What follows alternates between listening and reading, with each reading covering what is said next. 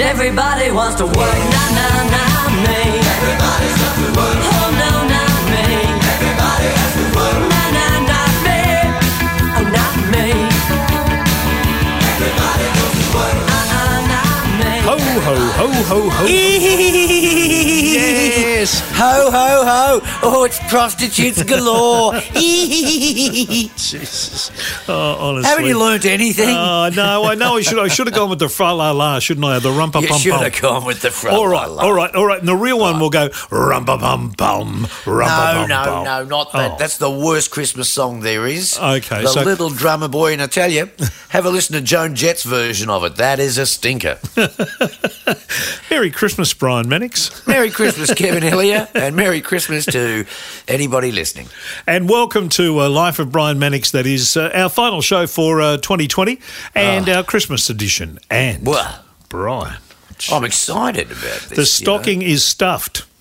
You'll be rocking in your stocking Yeah, you when you will. see my big surprise. I can't believe I can't believe they let me sing that at the carols by candlelight. You'll be rocking in your stocking when you see my big surprise. Oh, that's just disgusting. And the little kids at the front of the thing were going, ah, I think you know, people great." were frightened when I was going to take an eye out or something. But-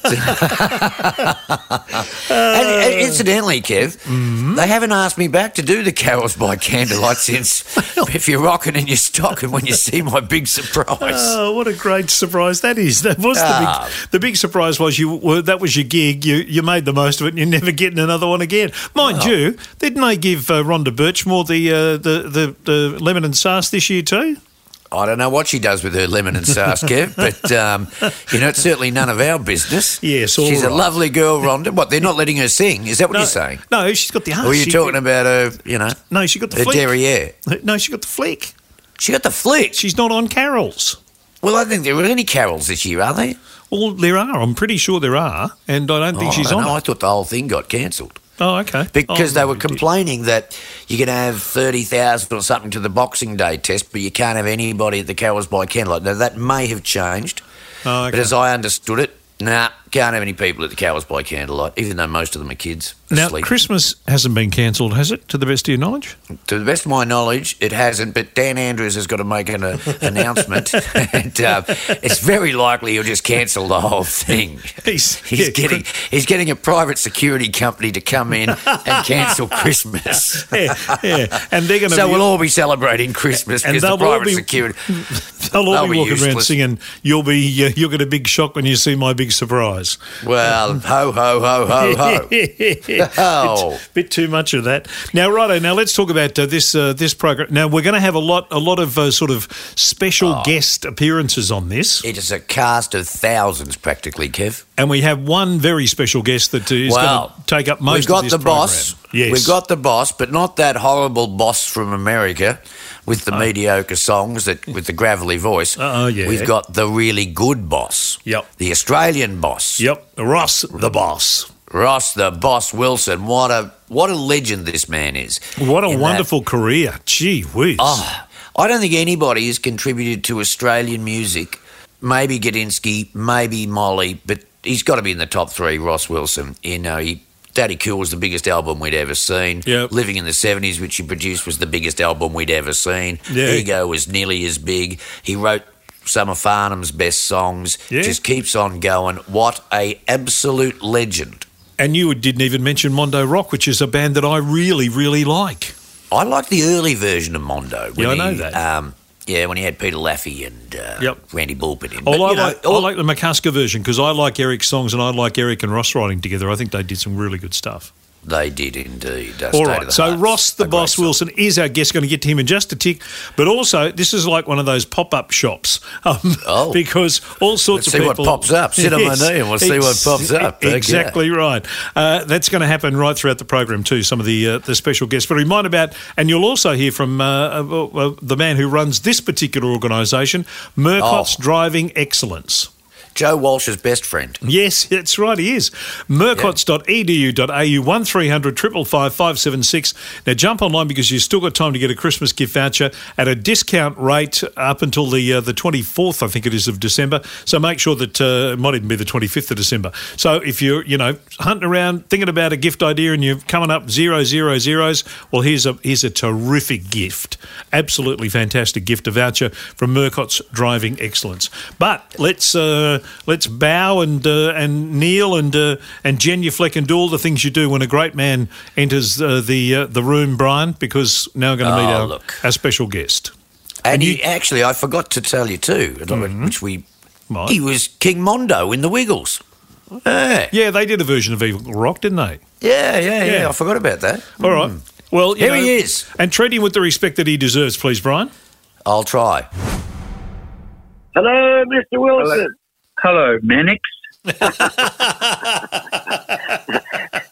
How are you, my friend? That's like saying hello. What's the What's the guy in Seinfeld? Yes, The Newman. Dennis Dominic used to say, Yeah. Hello, Mr. Wilson. Yeah. Okay, anyway, hello. What are we doing? We're having a chat. Well, it, it, it's called Life of Brian, but really it's, it's anything but the life of Brian. It's everybody else's life. But yeah, their life is far more interesting than mine, so, you know, Ah. let's just go with that.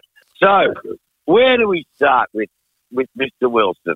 Daddy Cool. How does Daddy Cool start, Mr. Wilson?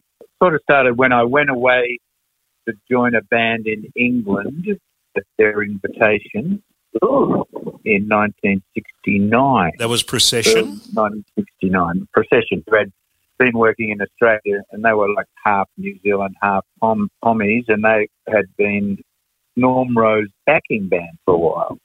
And then they became the Procession. And they went to England and they were trying to make records and all the rest of it. And then somebody left and they had a bright idea. Oh, let's get a, a front man. They already have a singer, a guitarist, Mick Rogers, but they said, well, maybe we need a front man, you know, and we've seen Ross around in the Traps with his band, The Party Machine, and he writes songs and he sings. So I, having nothing much better to do because Party Machine had been on this, our first big tour and got royally ripped off by everybody. Uh, Uh, and uh, and then the, to put the cherry on top, as we were playing, we played a week's residency at this dump in um, Newcastle, and uh, the roadie stole all our equipment. oh, jeez. We came came back to Melbourne with our tail between our our legs, and just around then, I got um, a call from the procession, you know, uh, Brian Peacock, the West player, thinking, well, things are pretty grim around here. And the other guy said, yeah, okay. And Hannah said, that's cool. I want to go back to art school. And, and they all kind of went off and did other things. And I had just got a, a check in the mail because, uh, you remember when they had checks? Right, I got a check. Yeah. And, and it was about $2,000 because when I was about 15, I got hit by a car and it was third party insurance. You know, I got, I got this, this money that when I turned 21, I got the money. So I had $2,000. So I bought myself a ticket to England because they, they didn't have any money much either. You know, they weren't going to pay for my ticket. So I thought, beauty, I'll, I'll go over there. And, and so I spent about, I don't know, about all of the summer of their summer, you know, middle of the year, uh, playing with Procession. And they had this huge mansion, which no one wanted to live in the countryside in those days. They wanted to live in London, but, you know, it's different now. And had this mansion that they had for £25 a week. And, it, you know, they, there was like five or six band members and everybody had their own room and bath and God. huge kind of gardens everywhere and surrounded by forest. It was amazing. So we got a, had a residency at on Saturday nights for about a month at the Marquee Club, the very Ooh, Marquee Club, and yeah. there were bands sort of springing up around the time, like King Crimson and stuff. They were. I remember they we supported them one night. You know, they were brand new. In the meantime, I'd bought myself a guitar over there, and, and I started writing some other stuff. And I I was getting interested in, um, you know, the kind. Of, it happens to everyone. The kind of music you heard when you were a kid. And I started writing a little tune that went dong da da da da da da da da on the guitar, trying to play guitar. Oh, that'd never work though, Ross. A did, did you think of something else? yeah, so I was, that was where it started, you know. Anyway, Yeah. that, band, that band eventually broke up and I came back to Australia. Uh, a rather long journey with my new bride, Patricia, um, over the land and with bugger all money. And uh, we went through Europe, hitchhiked through Europe and went we got to sort of Turkey, didn't couldn't get hitchhiking anymore, so we jumped on buses and and we went all through places. We heard we heard you could sell your blood for fifty bucks in Kuwait. So fifty bucks American was like five hundred bucks then. So we thought, you know, we'll do that. You know, so we went we went down by bus to uh, through the desert and everything through um, Syria, Iraq, Kuwait, where we got a bit sick and people took us into their house and looked after us, and then up the Persian Gulf in an Arab dhow to Iran. All these places you can't go anymore. Yeah. So it was rather, it was sort of the making of Ross Wilson. It was my odyssey, you know. I came, finally we landed in, you know, we went to, you know, know, Malaysia and India and all these places. Finally landed in uh, Darwin with hardly any money. So we both got jobs at the Darwin Hotel. Uh, I was like a what they called a groundsman or something like that, when, which means you empty gully traps and trim the bougainvillea and do whatever you're told, you know. So and and um and Patricia, she got a job as conned way into a, a job as a cocktail waitress. So we, we we stayed there for about six weeks or so making money. Meanwhile, I was thinking of more of these songs. And I remember trimming the bougainvillea and going, "Doop bop, shang a the gold Cadillac," you know, and writing these songs in my head. Yeah finally we, we got back to Melbourne, caught a bus from Darwin to Melbourne. And so we, we finally got to Melbourne and I had a guitar. So I, was, I remember sitting in the back room and going,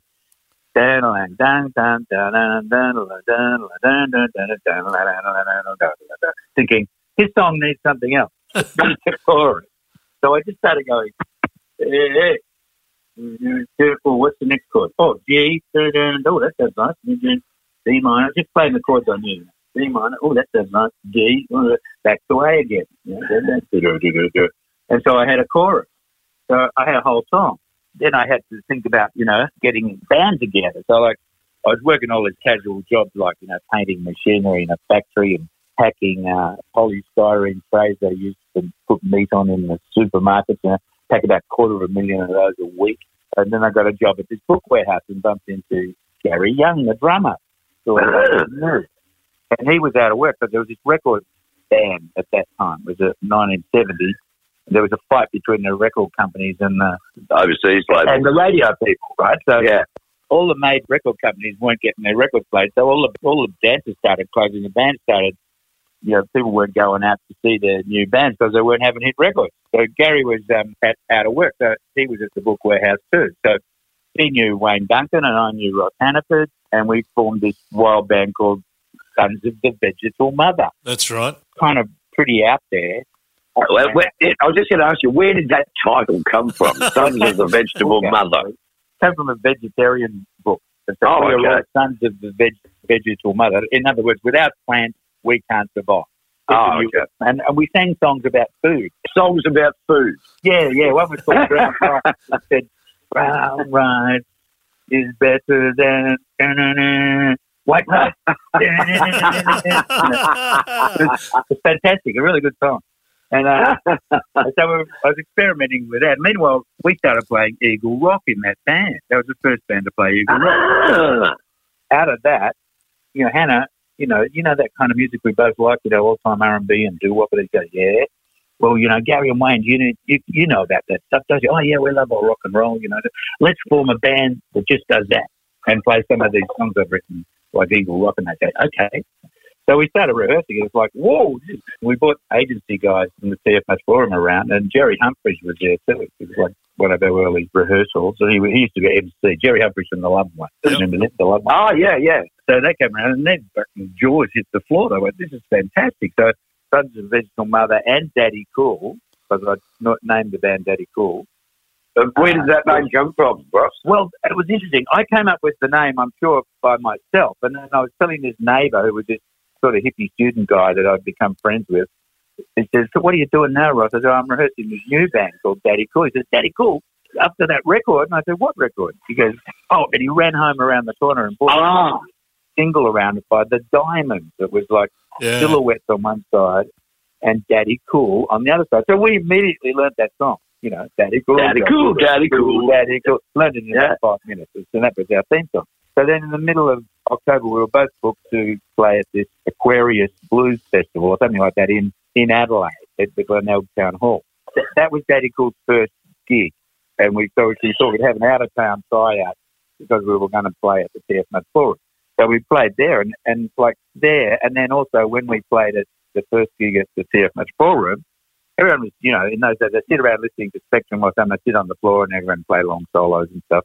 We came on and we went, blah, blah, blah, blah, you know, and everyone jumped up and started dancing and bouncing off the walls, and, and that was it. That was it. It was just like, boom, kept on playing those gigs, and by the end of the summertime, we were basically the hottest thing in Melbourne, and we got um, a record deal put out a record in, I think, April or something, with Eagle Rock came out, went straight to number one. Boom. There you go. And it, was number one for about 40 weeks too, wasn't it? Oh, it? yeah, in Melbourne, 17 weeks and nationally 10 weeks. At first, we couldn't get played anywhere else, but then we got a gig supporting the Kinks. Um, Ah, okay. and we played in Sydney, and the, they sort of got the message that we were getting big. And so we're being driven from the airport to wherever we were going, and we heard it on the radio in Sydney, and we're going, yay, we're in, you know. So it took off everywhere after that. It's a great feeling when you first hear your song on the radio. Yeah, it's isn't it? amazing, yeah. I still get excited when I hear my song on the radio. You One of the I do, absolutely. One of the things too, though, which was pretty rare for them days, is you actually made a film clip for Eagle Rock, and was- nobody made film clips in those No, days. well, you know why we made the film clip is because our buddy Spectrum, this is, this is interesting. People don't sort of mention this much, but the party machine, out of that came me and Ross Hannaford and Mike Rudd, right? We Yeah. stood up and we formed Daddy Cool and Spectrum. Well, Spectrum were already going and they put out I'll Be Gone. Oh, huge number one. They had a film clip by our mutual friend Chris Löfvén, who was a, also a muser but was getting into making films. He made this film clip for them, and we went, "Hey, that's pretty cool. Let's make a film clip. Can you make one for us, Chris?" And he goes, "Yeah, no worries. I've been following you. He'd been following us around, taking footage of us, like playing at my Ponga Festival and all that kind of stuff. So we had all this great raw footage, and that's what you see in the Eagle Rock clip. You know, Yeah. us playing before we'd even made a record, playing and people going nutty in this festival. Then we shot a few extra scenes, like walking into the hamburger joint and playing the jukebox and Yeah. dancing with girls and all that. Yeah. And uh, stuck it all together, you know. And it cost three hundred dollars. So well, just the Wow. time when we put the, the record out, there was a few, you know, music shows, and of course they played the clip, and the record was really hot. So it got played all around the nation. Of course, the penny didn't drop until years later. Well, a couple of years later, that film clips were really helpful. you know, you know, like you said, people just didn't make them much. You know, I remember It was, one know, day they had about, oh, they had music videos and songs all day. It was very rare. But Yeah. they played Eagle Rock probably six times because they didn't have enough film clips. yeah, So by the end of that day, it was tattooed in my brain. The Fantastic. Eagle Rock song. Yeah, yeah, yeah. We went on tour with the Kinks, like I mentioned, and we played, I think, Sydney and Adelaide. And after Adelaide, the management said, these guys are too more popular than the Kinks. They kicked us off the tour. Um, I love the Kinks. I, was, they were my, I loved them. You know, they were a big inspiration when I was getting And you, started. just rubbed his nose in it. don't, the Kinks don't like us. Oh, dear. You know. But you must have got a kick out so well, you know. I kicked the Kinks ass. How about that? But when that was our whole thing, we didn't care if we if we had to open for some big act because our whole thing was like, we'll blow these fuckers off stage, you know. Yeah. So, Yeah. so we, I remember we played uh, for Billy Thorpe at the Melbourne Town Hall before we. Now that's a big. record. That's a big ask. Yeah. Go So he, Billy. he had every amp he could lay his hands on. He had these big blow up things, you know, inflatable dingos and stuff. And, you know, Roy Morgan got up and played the organ at the town hall. And everything was loud. And that, but we'd already been on. We got a gig, and we were only getting paid $40. But our manager said, do this gig because it's going to be a huge audience and forget about the money. It's going to be really good. Yeah. So, of course, Right. we're going, people, people went nuts. So I remember, like, it was before Billy Thorpe had come on. Yeah, we played.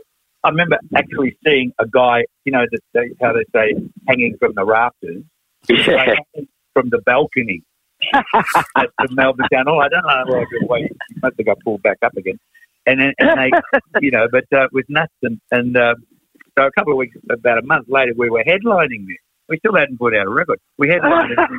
We, we sold the joint out, and people were conga lining out the door and into Swanston Street and back again. That's how kind of wild it was, you know. And they stood on all the chairs and broke furniture and stuff. So we got banned them playing there again.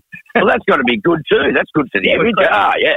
At that show, the guy who ran the disc shop, John McDonald, he'd started a label called Sparmac because it's Spar and Mac. Spark Spar was Ken Sparks, the DJ. So Spar Mac. And he brought along his new partner because Ken Sparks wanted to sell his share to Robbie Porter, who used to be Rob E.G. Yep. and had, you know, pop star, instrumentalist and a singer, and good looking young guy, seen on from Sydney, had gone off to America and he was doing things over there as acting and he was so he wanted this record label back in Australia. So McDonald says, You've got to come and see these guys at the, at the Melbourne Town Hall. We should sign them. I mean, they're fantastic. So he comes along and the place is just going nuts. So they're going, We want to sign it. We want to sign it. And we'd had our overtures from the major labels, but I wasn't too keen on signing with the major label because Party Machine had been with uh, EMI and they kind of hadn't done anything. We'd only put out one single and they never paid us and all of that kind of stuff. So I said, yeah, bugger that. We'll sign with an indie. So we signed with them and, and uh, Porter produced the record and did a really good job. He took the, and I don't think it's just happened before, he, he took the multi tracks, which were only, I think, only kind of eight tracks actually, eight track recording from um, Armstrong's, and took that to America, to LA, and got this really good guy to mix it. And that's why it sounded so good. Well, oh, wow. yeah, I'm glad you mentioned that because you were probably the only band that sent their stuff off to America to get mixed. And I tell you, I think that was a sensational idea because if you listen to that album today, it holds up Yeah. really well. It's, yeah, it sounds different from everything else that was coming out because it was something that I didn't really like. They used to drench everything in reverb. If you listen to the Daddy Cool record, it's sort of like what ACDC did a bit later. You know, they're very dry. It's just the sound of the guitars. There's a tiny, weeny bit of delay on the voice, but it's just the sound of the band, you know, playing Yeah. and grinding away. You know, it's really, really, really cool. So, um, that was a that was a brilliant thing that, to have happened to us. And I'd already been to England, right? I've mentioned that before. Yeah. Like Australian bands, we're all going to England all the time. You know, the Twilights and Masters Apprentices and everywhere. They just all want to go to England because the Beatles and the Stones came from England and they loved them, right? yeah. All the bands that I saw, English bands like Free and King Crimson and all of these guys, they all just wanted to go to America because Right. that penny dropped for me. And when I got back to Australia, I was like, well, you know, I don't. I've been to England. I don't really go there now. So this overture from you know Porter was based in America, and all the music I loved was American too, old R and B and blues, and that was the inspiration of Daddy Cool. So when it was like, oh, we'll mix this in America, I was like, yeah, great we went to America and we got a deal with Warner Reprise. So when we went and toured over there, it was like great. That's where I want to be. You know, fantastic. Hey, you toured with a lot of really interesting bands in America too, like ones that I wouldn't have thought would have suited Daddy Cool, like Earth, Wind and Fire. Did you support them? Here- Here's the rundown. The first thing we, the time we went, we played the Whiskey A Go Go, and that was just showcase, so everyone could see us, and and we landed our deal because of that. Then the next time we went on this big tour, and that the labels used to run the tours. Oh, Which- okay. So everyone was from the same label, right? Get this, it was like Deep Purple, right? Fleetwood Mac, sort of mid-period Fleetwood Mac before they became really big, and Daddy Cool. Good God. So it's like three completely different bands. You know? we had to open our first gig in uh, on that tour. We had to open at Madison Square Garden, opening for those two guys oh, wow. to act. And we get there and we're going, what? And our stupid American managers would say, we want to, you know, we need a bass amp and we need this and we need that. They put, they hired this equipment and the bass amp was like a tiny little one speaker amp sitting on the floor. and we're in the, the bloody Madison Square. We had to go, what the fuck, you know? We had to run all around town hiring equipment. You know, it was incredible. Anyway, we did the gig and everyone seemed to like it. So what happened was the Deep Purple singer, Ian Gillan, got glandular fever. So after about five gigs, they weren't on the bill anymore. So we'd arrive into town and the gig cancelled or there was another act on. And it always a bit of a shambles, you know. And so we lost a lot of money and all that. But, but people who did see us loved it. That was good. So then the, the next tour we did was sort of what we should have been doing in the first place, which is playing colleges, because that's, that's sort of how we got big in Australia. Right? We play regular gigs, but we'd also play unis, and you know, you know the game. So Yeah. school. We'd play school in the afternoon and a gig at night. You know, we went on this tour that took us to a lot of colleges, and that that's on one of the gigs was um, with Earth, Wind and Fire and a local band, and we opened up, and it was in like a basketball arena at the at the uh, college. So we opened up, and then Earth, Wind and Fire came on, and they're going, "Gee, we really like you guys." We they met we met them backstage before they went on. Goes, "I love what you're doing," you know. Da da da da da.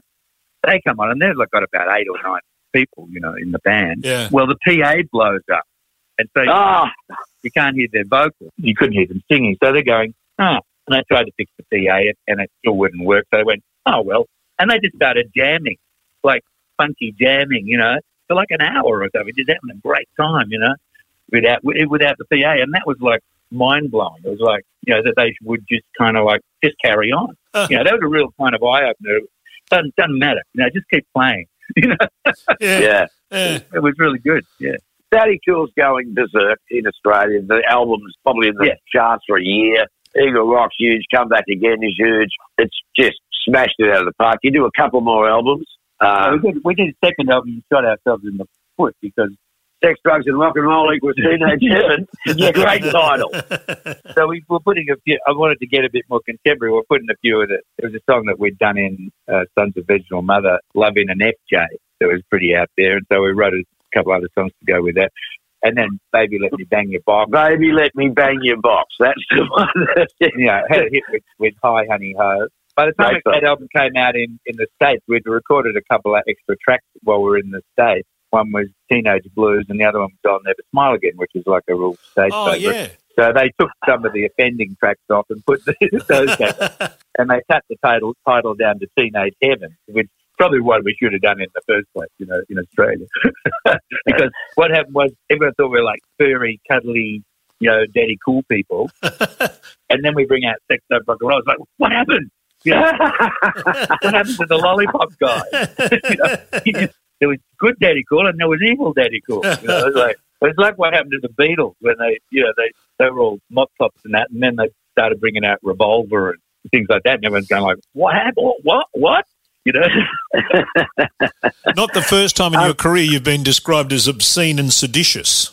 no, no. It started all that with the Party Machine. We Yeah. put out a song. One of the songs was "I Don't Believe All Your Kids Should Be Virgins." A pretty good song. You know, it was about because sexual re- revolution was going on, and everyone could take the pill and not get pregnant and stuff. So I was thinking about that, you know. But some kid's mother got a hold of the songbook and called the Vice Squad, and they raided the place, the Go Set, where they had the we had. They'd printed them up for us, and GoSet got into trouble for publishing this book.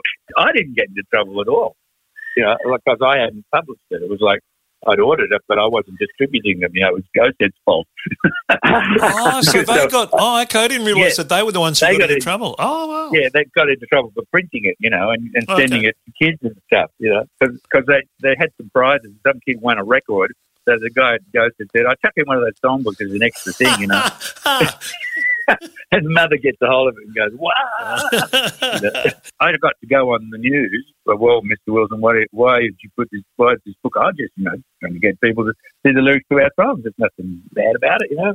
That finally went into court and the magistrates were sort of looking at it, and, and because of the Vice Squad, you know, and Arthur Rylah and Henry Bolte, you were these two idiots that ran the state at that time. They were, um, you know, political heavyweights, so they were trying to make an example of rock and roll. And the magistrate, I think, had felt he had to do something, and, he, and his judgment was, well, it's not particularly obscene. There's no dirty words or anything in it, but you know, I ordered them to be destroyed. so. You know, so that they had to pulp them all or burn them or whatever. I've still got a couple of copies. You mentioned um, "I'll Never Smile Again," Yeah. and that there's a fantastic vocal performance from you. In that there's that note in the middle, and I don't know if you got somebody to kick you in the balls No, to no. reach it because it is the highest note. And the first time I heard it, I just went, "Wow, he's No, a he's really, really special singer." I, I think you vocally, everybody talks about you know Farnham and blah, but I think you're probably one of the best singers in in Australia, and then that song Thanks. particularly shows it. I reckon. Yeah, I can't sing that high anymore. I have to change the key. but That's okay. That's all right. You did it once, and with that's all that that matters. was, I had a version by the Ink Spots, and I got together with Hannah at my house, and we started doing it. I said, we should do this song. And for some reason, from the very beginning, like when we the band played it, this is kind of the great thing about Daddy Cool, certain things we could do really well. And we played it, and it just fell together straight away. And I always felt really comfortable singing that song, and you know I could do falsetto and all that, and so it became a big bit of a showstopper. No, but even though it was a, a ballad, you know, and slow, people would just get mesmerised by it, and I Yeah. could show off a bit. So when we were recording it, we needed th- th- these extra tracks for the American version of uh, Teenage Heaven. Uh, Porter took us into, I think it was the record plant in LA. We just did it live in the studio. Like I sang it live, and the guys Oh, were going wow. ooh ooh and ahs in the background live. There's only one overdub on the whole thing. It's a little guitar piece that somebody Wow. kind of put on it, and we sat we we set up. Gary had his drum kit there, and I'm standing next to everybody.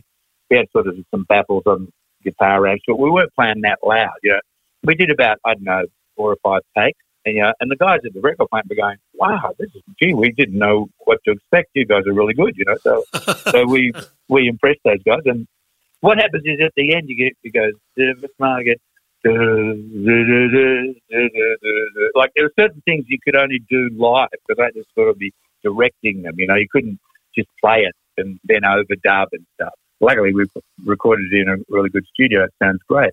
But you can hear it a live version on the, the live album we did. The know? drive, last drive in the movie. Yeah, that's totally live too. So, Yeah, that that that's the one I, um, I've heard where you you right. sing it live and you just nail this note. It's like, my God, how can anybody sing that high? It's fantastic. so, Daddy Cool, they they break up, Chili.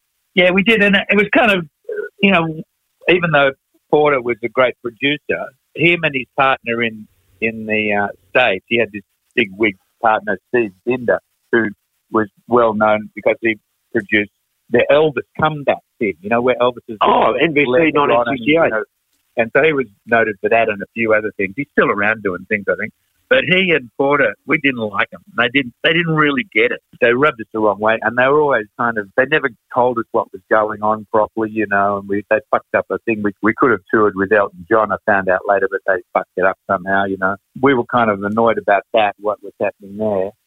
Being in America, I'm thinking, wow, it's great over here. You know, so much music and people, if, if if people like you, they love you and, and all that. But I didn't kind of feel like I needed to like keep on writing those kind of retro-y songs. I wanted to get back to being like Party Machine and, and Sons Mother and, and writing more contemporary stuff. So that's why Daddy Cool kind of disbanded. And I put together another band with Hannah called The Mighty Kong, which was in those in that direction. Unfortunately, the album we made, I, a lot of people like it. I didn't really like it that much. I was also kind of battle worn or scarred from dealing with the American management and and in hindsight, Daddy's Cool fame because you you you know everyone's around going, "You're great, you're great." Right? It kind of messes with your mind, and so I actually went a bit insane for a while. I think you know it wasn't the full quid. Finally, Mighty Kong kind of fell apart as well, and we had an offer to get Daddy Cool back together again, which we did for about a year or something. You know, just around the place, but it wasn't quite the same. You know, it was mainly just to make some money and and survive and, and try to get my sanity back. All right, that is only part one of this wonderful interview that we've done with uh, Ross Wilson. Plenty more to come, including the Skyhooks era and the Mondo Rock era. You can barely even scratch the surface with this guy because he's Yeah. had so much, such Yeah. a career. He's amazing. Yeah, he And is he's- absolutely amazing. And you know, he's he's getting old now, but he's still rocking as hell. He's You know terrific. what? He's he's amazingly cool, isn't he? He's just he is Yeah. that. If if if you wanted me to pick a person in Australia who uh, you said the word cool, who's the first person who'd pop into your head? It's him. He Every is time. Daddy Cool. Yeah, Absolutely. and not because of the band name. He's just a cool person. He's just like even with Mondo Rock, he was just. I remember seeing him uh, lots and lots of times um, Yeah. uh, in the eighties uh, in Melbourne uh, at places like the Chevron and stuff, and uh, and and Bombay Rock and that. And, and he was just his stage presence is really really something else. He's got some unique dance moves, which Yes, I he has. That, that I felt Shirley Strachan kind of ripped off. Oh, okay. That's another story. Yeah, But, um, well, it's good that we've got somebody cool on the show because what we've got next is someone that's really smoking hot. Oh well, I can, hang on. I can hear the doorbell ringing now. Uh, I want to. It's our, it's our telephone doorbell. I wonder who's there. Ah, the life of Brian. It's all fun and games, and then someone gets their eye poked out. No, not in this case. It is all fun and games. It's our Christmas show. Hey, Brian, uh, got one of your very good friends on the line to have a chat. Oh, she's a wonder, isn't she? She she's one is an absolute beauty. We loved having her on the program earlier in the year, and we love having her back for Christmas. Hello, Eve She's on Bibra. How are you? Hello, chaps. I'm very, very good. I'm very What? excited, actually. Really? Yeah. So, so am I. Oh, Get a well, room. so, oh, we've been there, done that. Uh, Jesus, I must have forgotten. Damn. in the in the platonic sense, Brian. Oh, right, right, okay. Yeah, the, no, the platonicity, I remember all that. I thought, yeah, fine, no, no problem. Hey, Brian, I'm excited because it's Christmas, Yeah. but I'm also excited because I've just I've just penned you a little song. Oh, fantastic. I, I need a new song. It's it's my ode to you. Oh, this will be great. Yeah. Are you ready? all right. You know, I'm not very good on the guitar, but I'll give it my best shot. Oh, guitar and everything. Gee. Yeah, come on. All right. It goes like this. It's called Cheeky Chop. Oh, Happy Christmas, Cheeky Chop. You're the best elf that we got. You put a smile on everyone's side. A happy Christmas to the cheekiest child. Oh, yes. Get get Impty on the phone now. Right now, because it's Cheeky Chop's going to go straight to number one with a bullet, don't you reckon? Oh, look, I, not only that, I can see butchers all around the country using that song as well. Well, I thought it might be. I mean, in fact, I got my, I stopped up my chords, but you know, I was a bit nervous playing my Oh. Ah. ode to Brian. Sounded fantastic. Is is that electric guitar you've got going there? No, it's my Maton, my special acoustic Maton, Oh, I've got a little acoustic, mate. Yeah, they're great, aren't they? or as um, as they say in America, oh, you're playing a matar. And baton. yeah. Colin Hay always tells this funny story, and I know how you love that I talk about Colin Hay. oh, Colin Hayes is the funniest bloke in the world, Brian. Oh, he's so funny, Brian. Oh, he's hilarious. He is hilarious, and if you've Yeah. ever seen him live, you'd know what I'm talking about. We've had him on the show. We've spoken to him. He's quite Oh, funny. all yeah, all right. I don't know if he's as hilarious as you think, but uh, anyway, tell us the funny, hilarious Colin. No, well, it won't be now because you've made such a big deal out of it. Oh, he was doing a. Colin Hay. All right, come on. I, I'm not telling the story. I'm not Tell telling me it. the story. No, I'm playing Come my on. other tune to you. No, and you'll know this the one. story. Then you can play the other tune. Tell us the story. Oh no, it was just a. I, well, the whole thing's going to be just like. Yeah, it's stupid now. He was doing a gig in America, and he was just, you know, he was talking about how Americans say things differently, and how this guy comes up to him and says, "Oh, I see you're playing a matan," and he said, "No, no, no, it's it's a mitten." And I know, no, I think you'll stand corrected. It's a matan. So that's it. That's the story. I've already. I told you it's terrible. No, so, It you know was what? funny at the time when Colin told it, and now you've just spoiled it, Brian. Oh, you know, just while you're on that topic, though, you know Yeah. how um, Americans they pronounce things differently. Have you heard Yeah. the way they say bonjour? No, They say Bon Jovi. Dear. Yeah. that's not that funny. Well, it's not as hilarious as Colin Hay. No, it's not. No. Well, Here's my other Christmas tune to you. You'll know the Oh, words. You just go, Happy Christmas to you, Happy Christmas to you. okay. Happy Christmas to you. Happy Christmas to you. Hey, happy Christmas, Dylan. Hey, happy Christmas.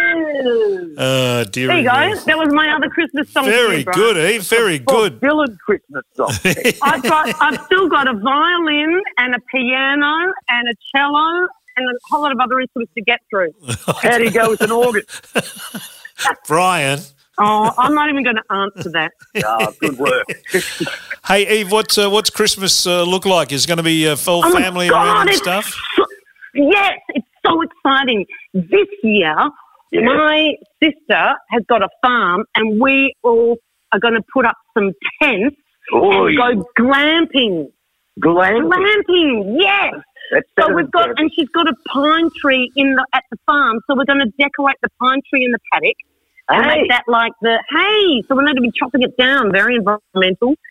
and um, we're going to play games. I've got pin the tail on Rudy, so I've cut out a Right. reindeer, Right. and because I've got all my nephews, of course, they want to play that. yeah. Um, and all of my Christmas decorations, of course, that I've made. I've spent months making them while in lockdown. So that's Right. been a, a plus. And then, of course, we have the pudding, which is full of trinkets. Like, we've still got real silver coins that Oh, dear. now we convert. The tradition is you convert them into current currency. Apparently, they're worth about five bucks now. Oh, wow. yeah. So if you get a penny or a you know a real silver coin in your, in your slice of pudding, you have to. The kids are lining up, going five bucks, please. um, but we've got the money bag, the bach- the bachelor button, the wedding couple, the ass, and the horseshoe.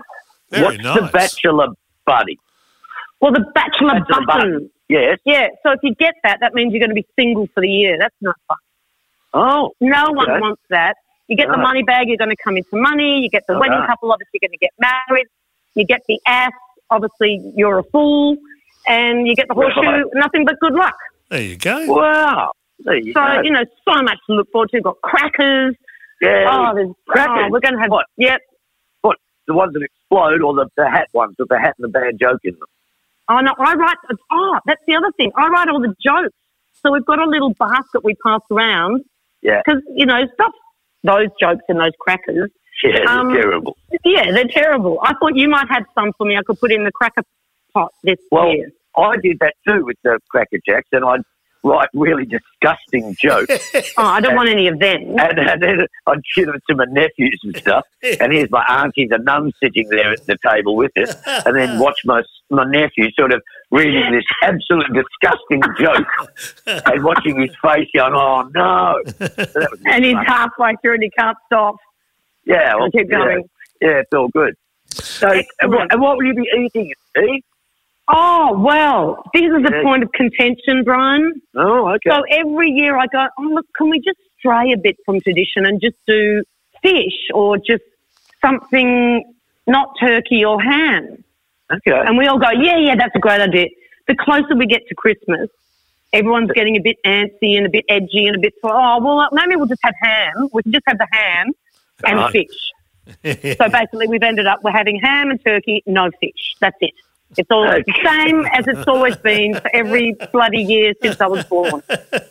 Oh, I love it though. I reckon. that- Yeah, no, I know. Well, that's a part of the Christmas thing, isn't it? You've got to have tradition. It's important, I think. It's nice to have a few prawns as well, though. That could be Yep. good. Yep. Oh, prawns on the bar. Do you barbecue them? Um, no, just have them fresh. Yep. Right. Yep. Yeah. Okay. Might have What a else bit do an you have? Because I'm under Um, the impression that you don't really eat much, Brian.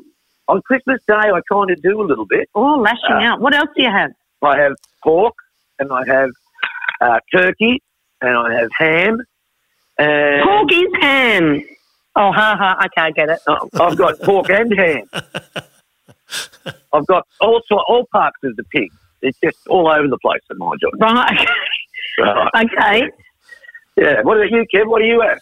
Yeah, uh, we have prawns. We do the seafood thing, the prawns and a bit of ham. Oh, yeah. I've gone off the turkey. I find turkey too finicky to cook, and and uh, yeah, Oh, and I'm not so- that big a fan right. of it. No. And what do they do? They just gobble, gobble, gobble. Yeah, I'd rather have a chook. Yeah, I'm with Yeah. you, Kev.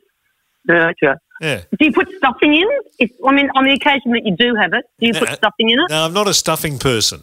Right, No, I okay. don't- I don't like What, it. What I, would vegetarians eat at Christmas? Each other. I just suddenly thought of that. Imagine if you had guests over and I'm like, oh, I'm vegan and I'm vegetarian. I'm like, oh, that's just a whole lot of hard work, isn't it? Yes, just wrecked too it. much hard Yeah. work. Hey, Eve, thank you so much for being with us. Have a Merry Christmas and a, and a, a good New Year, and we'll uh, we'll talk to you in 2021. Oh, I look forward to that. And Thank have you a for- great Christmas yourselves. thank you for the songs, Eve, and thank you for your time. Love you, darling. And Merry Christmas. Hey, there's the tambourine. It's us, Eve. Thanks, chat. Ah, the lovely Eve von Bibra. What what a wonderful woman she is. Isn't she entertaining? She's, She's so lovely. much fun. She just seems to really, really enjoy every moment of life. And she set a fairly And- high benchmark now with everyone. so, You know, she's done a song. she's done a song. She's she's a ripper songwriter. She um she wrote all the songs. You know, "Want to Be Up" and the hits, the original hits for Chantuzi. She wrote. You know, Kenny wouldn't have been the same without her. So um, great to have her on the show again. Uh, oh, hang on. There goes, there goes, there goes the uh, Christmas uh, door chimes again. Hang on, hang on here. Let's see Oh, who this is. who's there now? Brian, we're very lucky on the life of Brian that we've had a terrific uh, a bunch of people uh, behind us uh, as sponsors of this program, uh, and that is, of course, Murcott's Driving Excellence, who we talk about a hell of a lot. Mark Lane's the CEO, is on the line now. G'day, Mark. Woohoo! G'day, Kevin. G'day, Brian. Hey, Mark. How's it going, mate? Very well, thanks, mate. Are you gearing up for Christmas, Mark? Have you got your tree and your presents and your food all organised or done nothing? No, too bloody busy, Brian. At the moment, we're flat out. We, you know, driving's been the last thing that's been on people's mind this year because of the you know necessary restrictions. Now we're uh, we're back up and running and really back with a vengeance, which is good timing because if you've noticed how rusty people are out on the roads at the moment, I'm glad that we're up and running. Oh, are they ever driving like dickheads? Would be the uh, expression I've been Yep. searching for. Yeah, National Moron Day every day at the moment. what are they trying to prove? What are they trying to prove? Goodness me. oh, God. Hey, Mark, it's been it's obviously been a challenging year, but as you mentioned, uh, we- we've kind of pushed all that to the to the back room now, and we're we're sort of surging forward, which is good. Yep, glass half full again, mate. Yeah, So absolutely. already got got the mixtape ready to go for the um, driving over the Christmas period. Oh, righto. So what's what's on the mixtape? Obviously, you know, a bit of Uncanny X Men, a bit of. Uh, uh, no? Well, h- how could you possibly go past the line? How do you drive a fast car? Do you drive in a fast car? Of course. How to get your kicks? Exactly. took me know, a second. Took me a second to realise that was that was obviously your Bob Dylan moment, Brian. Oh, absolutely, it was. Uh, well, Greg Macainsh's Bob Dylan moments. He um, he wrote it. So yeah, anyway, yeah. So what songs? What what songs are we listening to as we drive?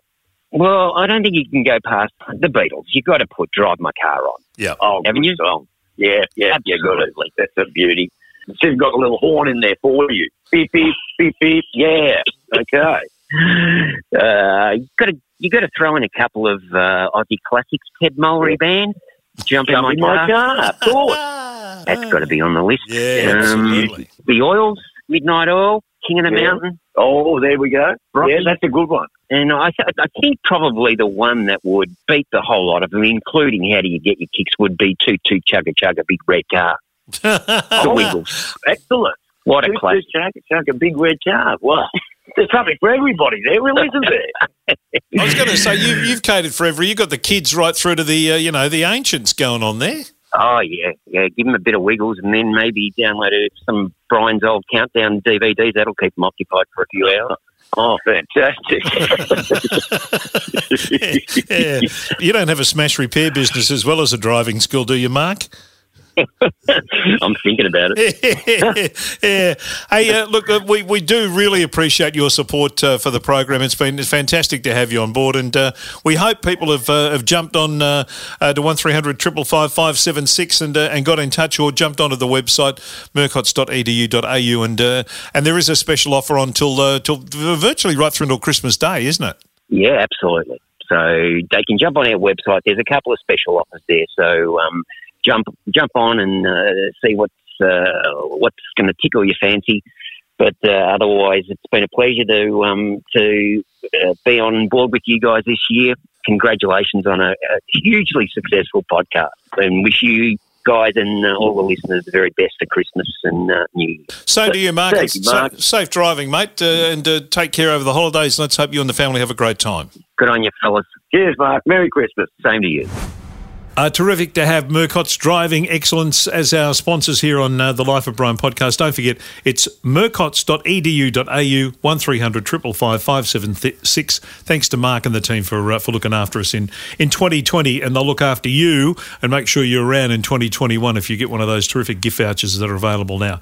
All right, Brian. It's a, it's a great. Hang on, Kev. It's a Mm-hmm. great present if you know somebody that is a really shit driver and you get in the car with them and you're scared.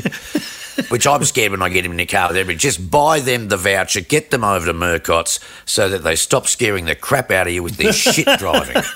If I win Tattslotto, I'm going to buy Yeah. 10 grand's worth of Murcott's vouchers, have them in my car, and whenever someone does something, I'm going to pull them over and give them one. Hand them out. Rather than give them the bird and swearing at them, just Yep. hand them a Murcott's It'll, voucher. it'll be one of That's those. the way Pull over. go. You, you, pull over, pull over. Yeah, we need to talk. Jump out and then give them a Murcott's voucher. Absolutely. It's the opposite of road rage. It's Yes, road exactly. consideration. It's very nice. Yeah. Now, terms and conditions apply there. That's only going to happen if I win millions in Tattslotto. All right. Right. Let's get back Well, to. you've probably got a better chance of catching. No, actually, you've probably got a better chance of winning Tattslotto than catching COVID. But um, let's see what happens. All right, let's get back to part two of our uh, interview with the the great Ross Wilson, uh, and we're heading into uh, our favourite uh, part of his career for you and I, and that's the Skyhooks days. Oh, we are not worthy, Kev. We are not worthy. How did the Skyhooks thing come along, Ross? Oh well, yeah. So that overlapped uh, with Mighty Kong. I knew Mighty Kong wasn't, you know, we were going to break up, but we, one of the last things we did was we played a um, a gig at Melbourne Uni, and at that gig was a band Skyhooks supporting it. They were taking the piss out of stuff. They had everything that I like, you know, humour, the satire, uh, stupid costumes, you know, everything. That's kind of like what Daddy Cool had done as well. And these songs that they'd written, and I'm going, who wrote those songs? And they go, oh, that guy over there, uh, Greg Macainsh, bass player. So I said to, to him, you know, why don't you come around and I want to start a publishing company, music publishing company, because, and this is the reason why.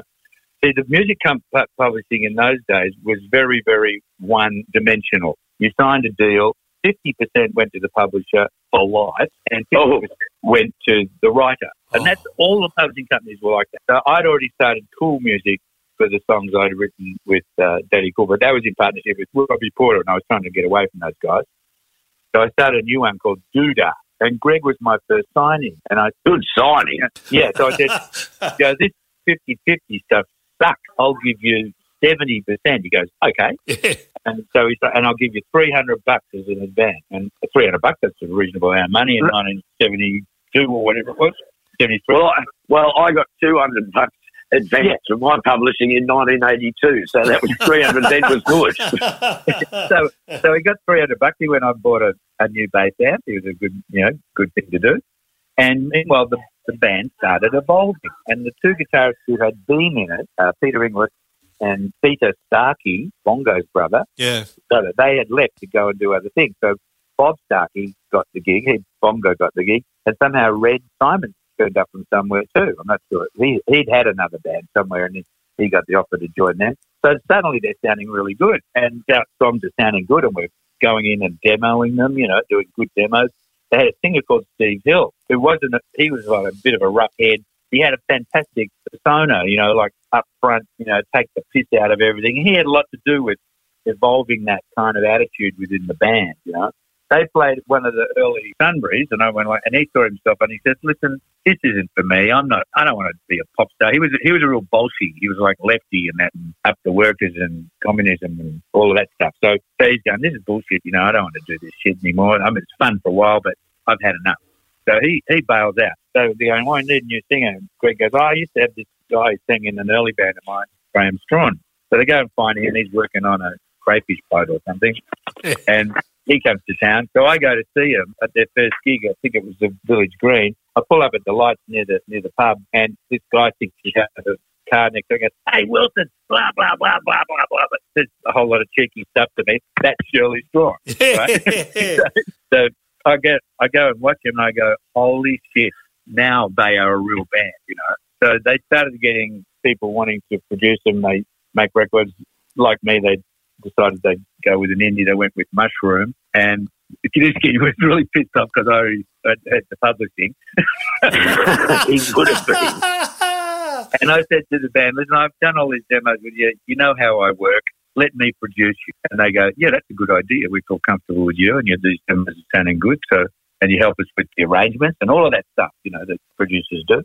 But I, I'd only ever produced one single, like a, a, a latter day Daddy Cool single. Was quite good. Well, God bless them. They said, uh, we want Wilson to produce it. And Gudinski, who was a fan, he said, yeah, good idea. You know, let's do that. And Mushroom were, um, they had all the structure. They had a great deal going with festival. They had great art department. They had great publicity people. They were designing good album covers, putting out really quality product, but not having very many hits. Yeah. So they were on the edge financially, you know. We only took about two weeks to make the album. Really? Seven Good hits. Yeah, yeah. But they're going, oh, can you hurry up and finish, you know? And so the, the whole album cost 13 grand, right? Wow. Good God. 13 grand. We worked really fast. We had, you know, pre-production. We'd done demos and all of that. And a lot of the demos were very similar to what ended up on the album. But I added things like synthesizers and, you know, Vibes. marimbas, and, yeah, vibes, marimbas, percussion, helped them with their harmonies, made suggestions to Shirley, you know, it's sounding a bit boring. How about you bend the note here and all that kind of junk? And God bless them, they went along with everything I suggested, just about everything anyway. At the Can end of the two weeks, we had this incredible record, you know? Well, it's a great record, and it Yeah. sounded like nothing I'd ever heard before. It still does. Uh, There's no other band that sounds like Skyhook. Well, Yeah. Can I ask you? Because I don't, when I listen to it, it have, sounds like none of the guitarists ever play a chord. It's just all riffs and riffs. counter riffs really cleverly worked out to complement each other. Yeah, that was the genius of um, of Greg Macainsh. He was like a riff king, and even he didn't even play bass like a bass player. Most bass players did. He would play eighth riffs, you know, Yeah. and then come up with these other riffs. And then the two guys had this telepathy where they'd do, you know, harmony guitars together and all that kind of stuff. Really unique. And I was very inspired. You know, I'd lived with those songs for over a year or something, helped while they'd been evolving and demoing them and all of that. So I knew them back to front because one of the reasons I put my hand up as producer because I didn't want them to get fucked up. Yeah. I knew that if somebody other mainstream producer would they'd be trying to censor them and everything. I only changed one line in the song, and it was the first single we put out, uh, which was live, the title track "Living in the '70s," and I didn't want it to get banned. Right? So Right. we had a line. I feel like a call girl that's never been had, and I said, Oh. you know, you've got all these other songs, but this is the very first single that's going to get us into trouble. So we changed it to I feel like a good time that's never been had. Ah, wow. Good work. Yeah, so that's the only change. And then, of course, six out of the 11 songs got banned for radio play. Pretty outrageous for the time. There's songs about guys buying dope at the South Yarra Arms. There's a song called Motorcycle Bitch. And, you know, you know all the songs. that- There's, there's um, you just like me because I'm good in bed. later covered by uh, John Mellencamp, by the way, Johnny Cougar. Is that right? Yeah. Oh, okay. Didn't know that. And um, there's Smut, Red Song. Red song, yeah. Yeah, About masturbating in a picture theatre. Yeah, you know, and yet they they managed to get away with it. You know, it's incredible. They couldn't play that on the radio, but kids had that album. My wife, Anya, who was ten at the time, was a big Skyhook. Oh, wow. Yeah, so uh, kids had all, all had that album. And so that, you know, when the sun goes down in Carlton, all the junkies and the flunkies, and you know, it had all this stuff that was just like absolutely correct. And uh, you know, I didn't want to, to lose that flavour. So, aside for that one line, I didn't change anything. Wow. And so the riffs, the riffs were already kind of there before you put, got your hands on it. the guitar stuff and all that. You know, I, w- one thing I was really, really uh, insistent on was that they play in tune. So we'd, we'd always be getting them to tune up and stuff, you know. And tuners hardly existed then, you know. You used Yeah. to tune up to a harmonica or something. If you listen to the album, there's nothing out of tune. Quite complex music, but everything is in tune and everything sounds terrific, you know. I was really happy. Then we did the second album, which in a lot of ways is even better. So like I was, you know, on a roll by then. But making the Living in the 70s album is one of the greatest experiences of my life, you know, because I was just in the zone and they were as well. And musically, I got to do stuff and be part of something really, really good. Yeah. The second album was great too. Um, we were doing songs the other day on one of our other podcasts, and um, both Kevin and I put in um, "Love's Not Good Enough." Oh, yeah. Love's Not Good Enough is fucking awesome. Yeah. Oh, You know. great! It's the longest track that goes seven and a half minutes or something, but Yeah. it's not boring at all. And it's got that bit where it just suddenly rocks out in the middle of it. You know what we did there?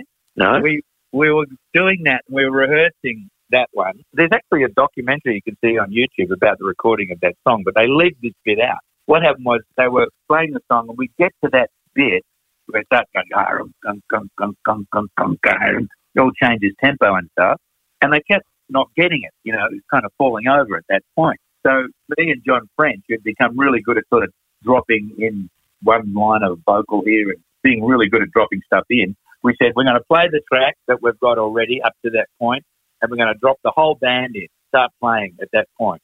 So we we were going to be wiping out all the rest of the song, right? like, we'll get to that point, and then we're going to drop you all in, start playing along, and we'll just play. We'll hit play, and you and so we dropped the whole band in live at that point, and, and it's seamless. It was like the artiest thing I've ever done.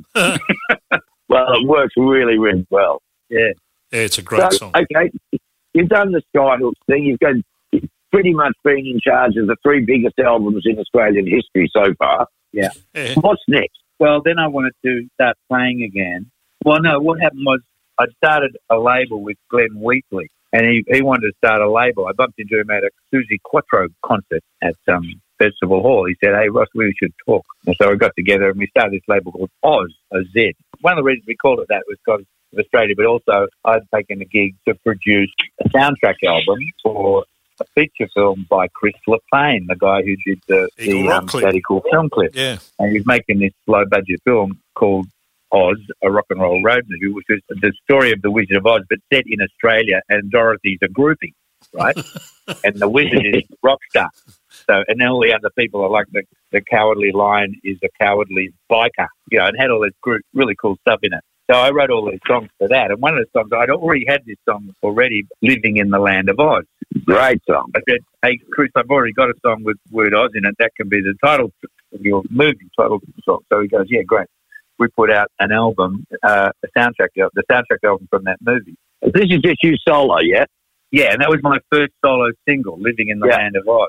You know, Great song. Really great song. yeah, yeah, and it's all about you know dispossession of the Aboriginals, and one of the first songs about that, and it says how they all got killed, and you know whites are rich and blacks are dead, and all of that. So I go on TV on Channel Nine had the short-lived pop show, and they were, some guy was going to put all stuff of Aboriginals in the background, you know, living in poverty and all that stuff, and the producer of it goes, "You can't use that," you know. I'm going, "Why not?" Oh, you know, people will be really offended. I said, well, that's what the song's about. What are you talking about, you know? And he goes, no, we're not going to use the background footage. We're still going to do the song. So I said, well, okay, whatever, you know, I still want to sing my song on TV. So sort of a minor hit. The movie did medium well, but wasn't gigantic. But it got me going as a, you know, as a as a record label, and and I started producing people like Joe Joseph and the Falcons, and then I got sick of that after a while, and, and wanted to get back to um, playing live. And one of the first things I did was to promote that single. Was I I formed a group called Ross Wilson's Mondo Rock, and we played Living in the Land of Oz, and we also played another song at the very first concert that we played, which was at the Astor Theatre in St Kilda. And we also played another song I'd written for that band called A Touch of Paradise Oh, God. at our very Ah. first gig. Yeah, That song, that'll never take off, Ross, that one. nah. that'll, nobody will go for that. Well, we I always knew it was a good song, but we kind of play it live and people go, "That's a good song," but it was, it was a lot longer at the time. It had an extra verse and we kind of over dramatized it and everything. We finally got it on record. I remember my friend Kim Fowley, who I'd met in America. who's the guy that started the Runaways, the legendary character from Hollywood. Yep. He came out to Australia, and I took him around to see a few bands and stuff. We wrote a song together. It's on the very first Mondo Rock album, Primal Park. The song's called Down to Ah. Earth. He listened to my demos and, and he said, because he, he had a lot of million sellers along the way. I played him Touch the Paradise demo and he went, that's a hit. I went, oh, okay, thanks, kid. You So, and uh, he was right. It was. It's not a hit for me, you know, it was a hit for fun. That version of Mondo Rock, that was a great band with Peter Laffy and Randy Bulpin. They, Randy that band, that was the first uh, permanent Mondo Rock that lasted about two years or something. He put out an album. And then it's a uh, great album. It's a great album. I It's really like it. half, it's half live and half studio. The live right. tracks are pretty wild, you know, like you can hear. We had trouble recording in the studio, like they couldn't kind of get what I wanted, you know. As a last resort, I said we're going to record a, a night live at Bombay Rock because I know they, I knew they could all play when they're in their natural element playing live. They'd be really good. I reckon that band is grossly underestimated or undervalued. I thought that was a fantastic band. Yeah, And, well, a um, lot of people were annoyed at me when I broke that band up. yeah, I think my brother, my brother was a bit annoyed at you for that because he loved that band. He used to go see uh, see every Tuesday night at the Prospect Hill or That's something. right. Played every, Yeah.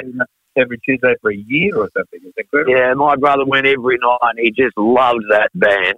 found out that one of the reasons we were having trouble recording was because we all went up to Sydney to record at EMI because we were on, E- on EMI. Uh, was because the bloody roadie was giving them heroin and stuff.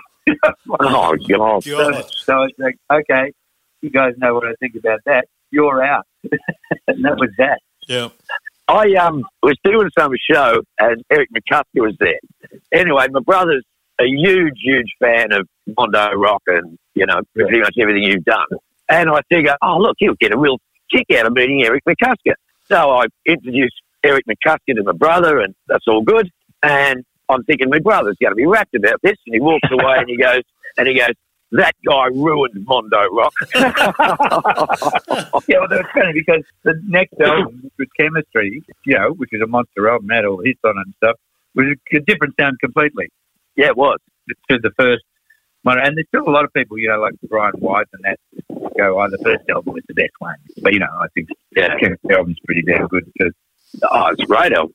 So Mondo Rock, we're into the 80s now. Mondo Rock's going berserk. You're still, you know, top of the charts, state of the heart and all of that. What's next? What's next now?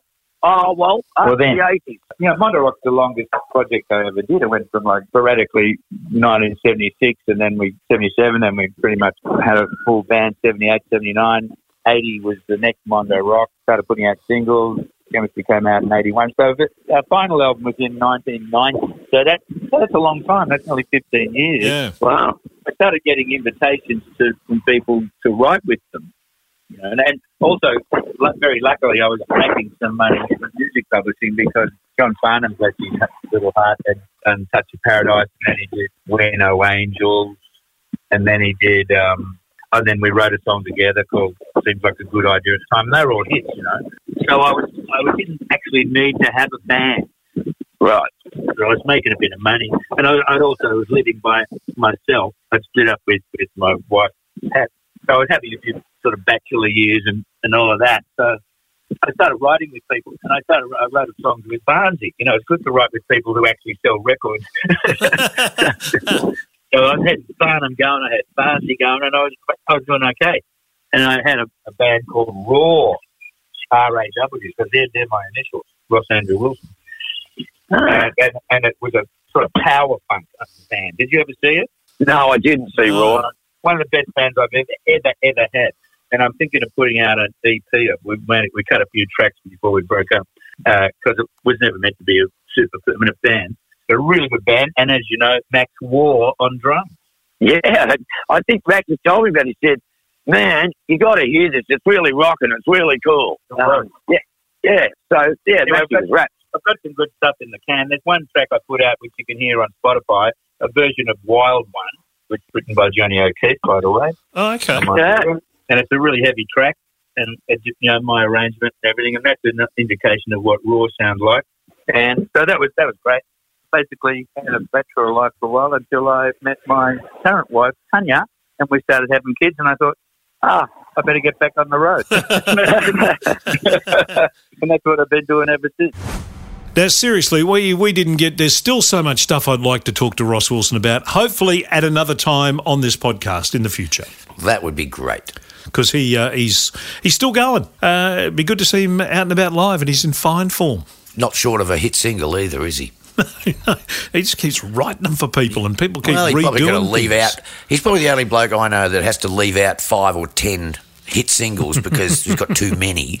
Yeah, it's a worry, isn't it? God Terrible. love him. Now, hang on. Now, now we're going to do something different. Now we've had the the uh, the door chimes have been ringing, but this time I'm going to ring someone who was on uh, the very first episode of this podcast, just to see how he's going, because he's a great friend of yours and a great friend of mine. and We've known him for a long time. He's a really good scout, so we'll just give him a buzz and uh, we'll see what he's up to. Get your willy out, Kev. what now? I've, I've got that annoying Brian Mannix who wants to talk to you all the time, Willie. hey, Willie. Hey, Mano. Hi, Kev. Wilbur Wilde joins us on our Christmas Life of Brian edition. G'day, Willie. How you going, you guys? Mano, sorry I talked over you there. Kevin, terrific. And I, congratulations on the success of the podcast or whatever you call it. Yes. Yeah. Well, you started it with this. You were in Ep One. You uh, you set the benchmark for everyone else to follow. No, great. Yeah, that's that's that's lofty heights in, uh, indeed. oh no, very high benchmark. Hey, how about how about our hometown of Melbourne and our home state of Victoria just smashing life at the moment? The vibe on the street is just terrific. Mind you, I'm still you know I'm still not sort of like fully back. I mean, we, you know, Mano and I want to play some gigs, Kev. So if there's uh, anybody listening who wants um, you know, a great trio, or Mano's absolute 80s with Scotty Kahn, you know, we, we're itching to get back into live performance. We are. Well, you sort of dipped your toe in the water on the weekend, Brian. You had your first gig back in what, eight or nine months? Yeah, I was absolutely shitting myself. Yeah. But, and where uh, were you? Well, Tell me I about was it. at me and Tim Henwood, and we just, as I said long ago, my first gig back will be um, with an acoustic guitar, and that's pretty much how it panned out. But um, it was really good, actually. We, Um, we had about 70 outside and 20 inside, which is all we were allowed to have. But Yeah, it was a good little intimate vibe, and um, everybody had a good time. And yeah, it was good to get one out of the way, you know. So it's like, oh right, I can do it again because you sort of Oh, of course you can. a little bit. Like, You, what are you talking about? It's like falling off a bike. And Tim Henwood is such a fine musician too. Oh, he's great. He's terrific, and a great singer as well. So Yeah, well, you know, look, I'm I'm, I'm champing at the bit, so to speak. I've got um, a talk to do at a lifestyle sort of retirement village uh, thing, and then um, I think uh, January the 18th, we're up at um, uh, SSNA, uh, where Brian's worked before, up in Albury. oh yeah, And Frankie J and I will probably be playing at the Paynesville Music Festival. That's not until February. great. And so that you know, so hopefully the diary keeps falling up, uh, uh, filling up, I should say, um, because Yeah. Mano, we're lifers. This is what we do. It's too late to do anything else. Hey, I'm talking about that. When I was uh, on Gold 104 back in the day, probably 2004, I had an interview um, with uh, the Sweet, right? Oh, uh, with yeah. uh, Andy Scott and the drummer, you know. And anyway, we got along really well. Um, jump forward to about uh, two months, three months ago. My girlfriend from here on in, known as Cherry, Right. uh, wanted to do some shopping at a, uh, a supermarket in Balwyn. So we go in there, and I said, she said, "I'll just go and get some cat food." And I said, "I'll wait out here and get a cat." No, she said, "No, you've got to come with me. It's a surprise." So I go, "Okay, right, yeah." So in we go. We get the cat food. We're checking out, but we go to a particular checkout where we meet Michelle. Right now, Michelle was a big fan of Hey Hey, and she wanted to meet me. I said, "Well, that's very sweet of you, darling. You know, thanks very much." We paid for the cat food, and she said, "Just before you go, I've got a present for you, Wilbur." She reaches under, gives me a CD, the sweet, heavy Down Under. Five tracks recorded at, live at the Yarraville Club, four tracks recorded live at the Doncaster Shopping Town Hotel. I'll read down the track list. There they are. Ballroom Blitz, Fox on the Run, Peppermint Twist featuring Wilbur Wilde. Oh, All right. So after the interview at Gold, 15 years before, um, we're just talking and that, you know, and Andy Scott said, oh, well, you know, I said, where are you working tonight? And he said, we're at the Doncaster, we're at the Donny Inn. I said, oh, that's lurching distance for me. I might come over. He said, bring your horn. so, so, you know, 15 years down the track, I'm on a sweet CD. Now, I did not have that on my 2020 bingo card. Oh, oh wow. that fantastic. Do you remember the? Do you remember the gig? Oh, yeah, oh, you're very well. I mean, it was great. They, you know, look, they're great guys to interview, Kev. Yeah, I remember. Um, you know, just uh, really forthcoming. And you know what? I still had his number.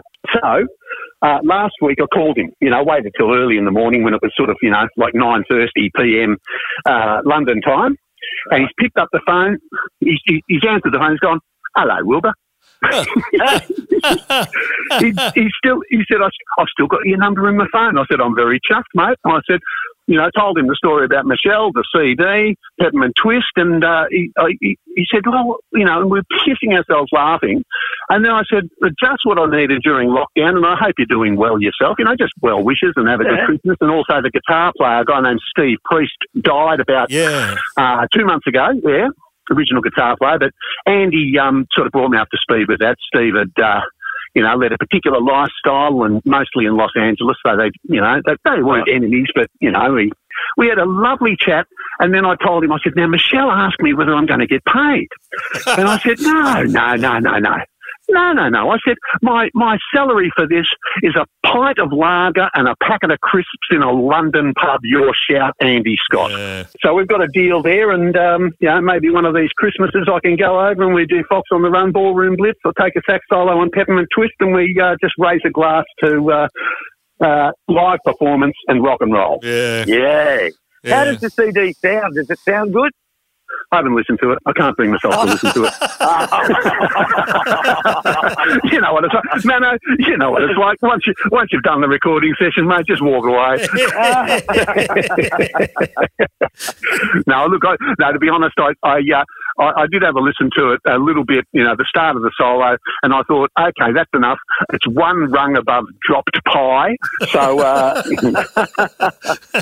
Hey Willie, what's uh, what's Christmas 2020? Uh, usual or different, or what are you doing? Well, look, you know, I'm I'm a bit of a homebody, you know, because um, I go around to see my three boys from. Uh, okay, just to bring everybody up to speed, I've got five from three, two of whom I chose I chose wisely not to marry. Right. Right. Right. So on Christmas morning, I go around to see Howard, who's now 20. You may remember he was the one born on the back seat of the LTD on the way to the Mercy on the Eastern Freeway. Yes. Right, so he's twenty. He's um he's made it, but um whenever he leaves the house, he goes out through a window. Uh, you know, no, that's, that's a cesarean gag, isn't it? Anyway, doesn't matter. Moving on, and then we've got we've got the we've got the twins, Toby and Elliot. Toby's my favourite, but I keep Elliot for parts. So they live, right.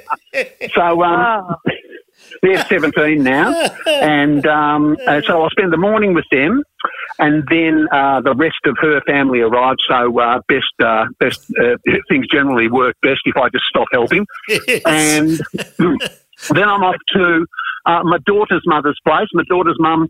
Valda is a really good cook, and she's invited Cherry and I uh, for Christmas lunch. So they'll have like, oh, you know, like the prawns that you know that sort of taste great in tempura, and you know, like those sort of really Yeah, yeah, yeah. and then my sister and her husband. Now, her, my sister, my brother-in-law was in my year at school, so it's all Ivanhoe. It's all Planet Ivanhoe stuff. You know, very incestuous.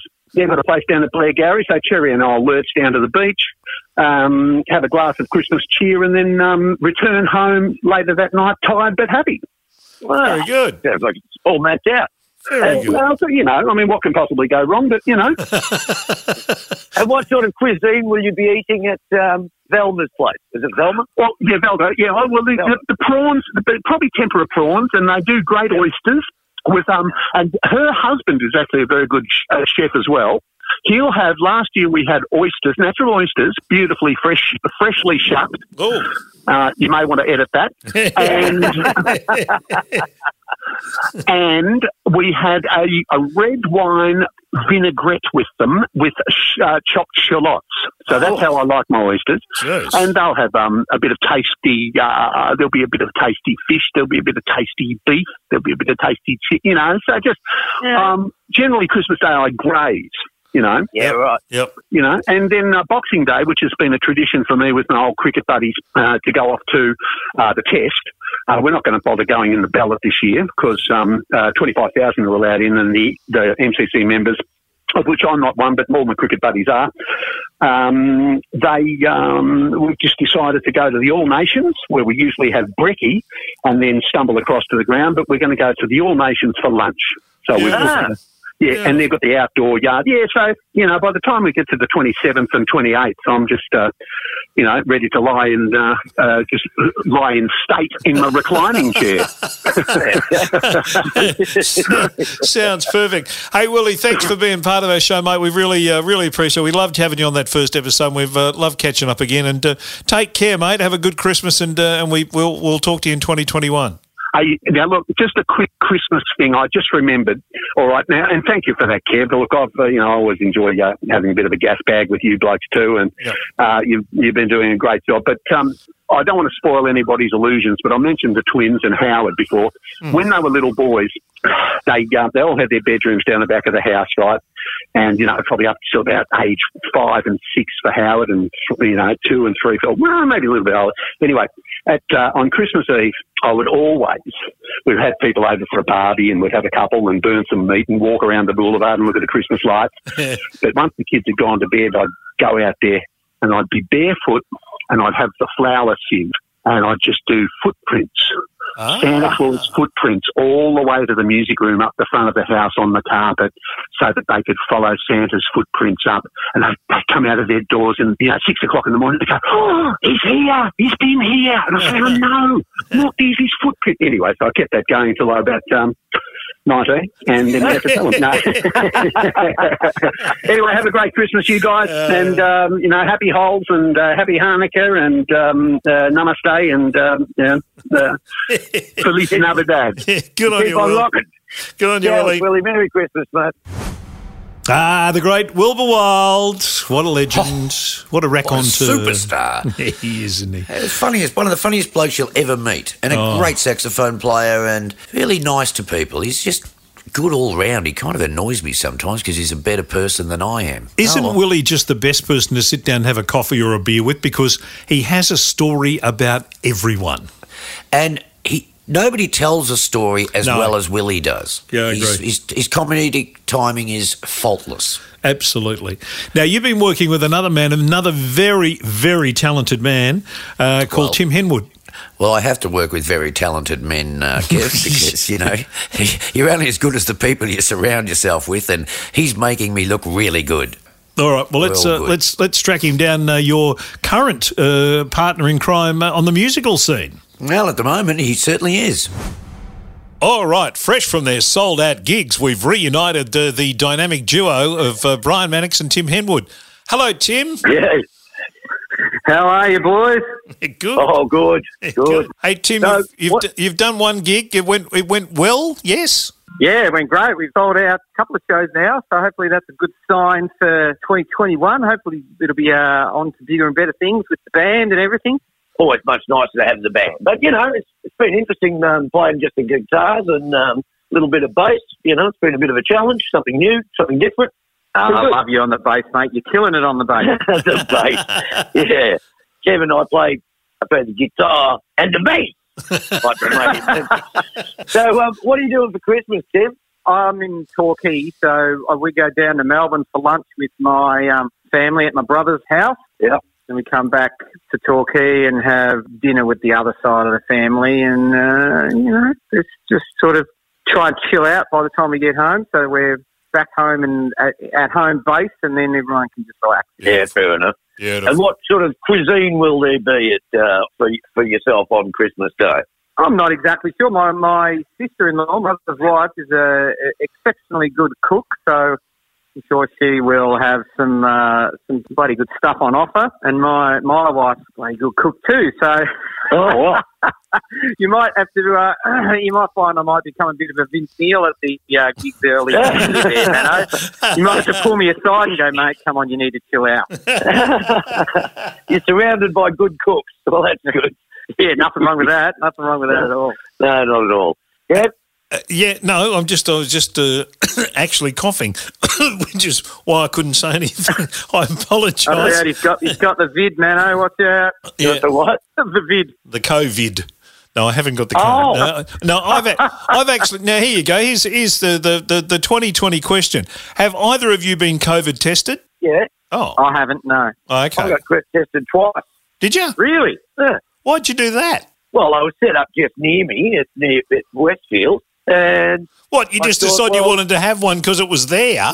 well, they were telling me to get it done, and then the first one I just got it done because it was there, and then the second time, you know, they said if you got any symptoms, and you know, I've always got symptoms, so um, I thought I'll go and have another crack, and then because I had the symptoms, they really jammed it up my nose. Oh, Preferable to jamming it somewhere else, but anyway, hello. yeah. And was it was, was it really uh, was it really uncomfortable the up the nose thing? It's a bit unpleasant, but you know, it wouldn't stop me from doing it again. Um, no, no, you sort of actually. So might go to Sado, but Oh, nothing on. Want to go and get another COVID test. Yeah, Why not? yeah. Uh, You know, there's a lot. Of, there's a lot of chicks hanging out around the COVID test. And so you sort of Jesus. cruise in, give them something to look at. what an idiot! Uh, Hopefully, there won't have to be too much more of that sort of stuff in 2021. Hey? have you done any Christmas shopping, Tim? Uh, no, I've got to be honest. No, I haven't. No. no. But No. sounds like your Christmas pre- preparations are about as good as mine. So yeah, no- I've been too busy worrying about our gigs, mate. Yeah, me too. Now, do you do a Christmas song? Are you going to do a Christmas song at, uh, at your gigs at all or not? Oh, didn't think of that. Think of that, too. Or what's your favourite Christmas now- carol, Tim? Now we've just you've just ruined our confidence in what we're going to play on Sunday. Sorry. we don't have a Christmas song. Oh no, what's the point? Well, we, could do it. We, we, we could do a bit of a 12 bar blues version of Jingle Bells or something like that, mate. There you oh, go. Oh yeah, I, I could probably I could probably do a bit of Blue Christmas by Elvis or something. Oh, hello. I like the sound of that. Let's do that. A word of advice: just don't do any Christmas song that has ho ho ho in it, because Brian just can't keep it together. Yeah, there you go. See, see. Ho ho ho! like prostitutes. I'll, I'll be sure to avoid that. Yeah, that'd be a good idea. Hey, Tim, uh, have a great Christmas, mate. Uh, I hope the gigs uh, continue to go well, and uh, let's hope there's you know hundreds more of them in 2021. Yeah, fingers crossed, mate. Thank you very much, and all the best to both of you for, for Christmas as well. Good Good on, on you, Tim. Tim. Thanks, mate. gentlemen. I'll see you later. The great Tim Henwood. Uh, you'll be on stage with him again very soon, Brian. That's uh, that's working nicely. Hey, you guys can do some uh, Brian and the Androids gigs next year if you can. Yes, we are. I Oh, think good. um, our first one is on February the 6th or something. Oh, Um, good. Yeah, and you know, it's um, look, I love doing absolutely eighties, but um, well, this is a bit more rocking, I reckon. And um, yeah, you it's do Schools do Out? something different. So absolutely, I'll do schools out. I reckon I'll open with schools out. I reckon it's Yeah. such a great song. Yeah, it's a good song. Good anyway, version. well, I'm looking forward to that. All right, uh, now we're, uh, going to. We've got one more guest, Brian. There's another bloke I'll be playing with next year. and, uh, I, I imagine I'll be having a few beers with him as oh, well. Oh, you think? I reckon so. Oh, oh, Actually, I, I saw. I went to lunch with him yesterday, Oh, God. and lucky Phil. I got home at eleven from lunch, so it was a it was a good day. And Max didn't get home till after midnight. So there you go. All right, here we go. The most famous of the wars. Here he is. Oh, he's a legend. Uh, it's a Christmas show. We're full of the Christmas spirit, Brian. So much so that we've got Maxi War on the line. Hello, Maxi. Hey, how are you? Maxie, Yeah, mate. you got a beer nearby? yes, mate, I have. Why are you ask? Here we Well, we'd like to hear you taste it. You're really keen on this, aren't you? You I love, love stuff, it. Don't you? Fantastic. I've never heard a bloke enjoy a beer more than you. Let's have a go. Let's have a listen. I don't know about that. I don't know about that. Well, Oh, it's going down the gullet. There. Ooh, Oh, mate, that's good. That's very cold. Oh, jeez. A little bit. Probably. Oh, that's all right. It's half past twelve. That's all right. Hey, Maxi, what, are Uh, you, what are you doing for Christmas? Well, I don't know actually. I just don't know. Same with children, my girls, my two little girls. Not little girls, big girl and little girl. Right. Yeah, that's about all. Uh, my girls work. My my partner, she's working. I think so. Yeah, probably not much, mate. Christmas, but generally spend the whole day running around, running Yeah. around, visiting people. Yep. You know, and go and see family. One there, one there, one there. You know, try and do the right thing. And all you really want to do is stay home, have a few drinks, bring cook lunch. Yes. So, speaking of lunch, do you have any idea what you'll be eating on Christmas Day? Probably go get a bit of seafood, I think, because because of this nonsense with China. The Mm. price of sea, price of, cra- of crays has come right, right down. So uh, probably buy a crayfish or something, Oh, all right. drink some French champagne, and maybe um, get, eat some food, and you know, You can probably get some cheap wine too because of the China thing. They're uh, put the tariffs on our wine, so Probably. okay. You can probably get some cheap wine. Um, you'd probably also get some cheap lamb because of the China thing. Yeah, yeah. There's there's a whole lot of things you could get because of the China thing. could couldn't you? Yeah, COVID nineteen, for instance. There go. You might get that. yeah. So Horsehead Maxi, when are they playing next? Well, we were supposed to be playing in December. This, like, as in now. We are playing at the corner, and they uh, last time we had a thousand people there, and now they said we could have fifty because of the stupid virus thing. So we just uh, thought, let's not, you know, we can't. Did you think? Did you think you couldn't fill it? It's just fifty. no, we'll just well, you, you stop being ridiculous. Um, so no, we're playing on uh, we're playing grand final eve and uh, grand final night next year. Giving yourself plenty of time to practice to rehearse. 24th, 24th and 5th. The tickets have already gone on sale. It's about third full already. So, That's good, go. Maxi. Yeah, it is good. There's a lot of you- so there's a lot of love out there, mate. People want to see rock and roll. Yeah, Yeah, I think they do. Yeah, I think good. they do. So you'll you'll actually play with the X Men before you play with Thorstead. I'm looking forward to it all. Yeah, so am I. I'm- It's all well and good to hear you have a beer over the phone, but Yeah. to actually watch a man enjoy his beer is just so much better than just listening to it, Kev. Yeah, I, I agree, mate. Totally. Mate. Yeah. yeah. Well, you enjoy your beer too, I know. I do like a beer, but I've got to I've had to pull back a bit. Getting a little bit of a you know a COVID tummy 'cause- from the beer. Well, what you got to do is drink the bloody uh, that uh, low carb beer, the pure, the blonde, mate. Drink the blonde. Uh, I always go for blondes, but um, oh, well, I'll give it a crack. They do say they have more fun, mate. Oh well, that's what they say at Sexyland. Blondes have more that uh, starts with a C and sounds like something. fun. Brian. Well, that's what it does. It was the name of the DVD. The VD, DVD. It was called Blondes Have More. yes, I'm sure it was. Well, Yes. I tried to write a song called that, It's- but no one would let me. It's Christmas time. It's family time, Brian, not sexy land time. Well, I tell you what, if you're short of a present, just lob into Sexyland and, well, you know, no, they've got some great stuff in there. Um, Yes. Oh, you I got a thought sexy land up the end of your street, haven't you? You've got a Absolutely. stone, stone throw, wasn't it? the Bunnings of dildos is a, a stone's throw from my house. and Right. I bought a couple of things for presents already. Did you just call it the bought Bunnings of dildos? Yeah, He did.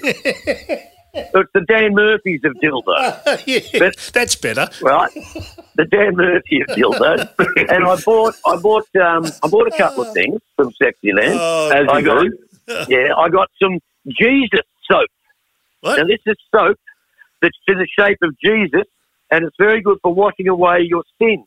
So that's Oh. pretty cool. Oh. Right. Oh. Then I got, oh, I got a cock sock. I don't know who I'll give that to, but it's like a little rainbow-coloured sock that goes over your scrotum and your, your, um, your and your thing.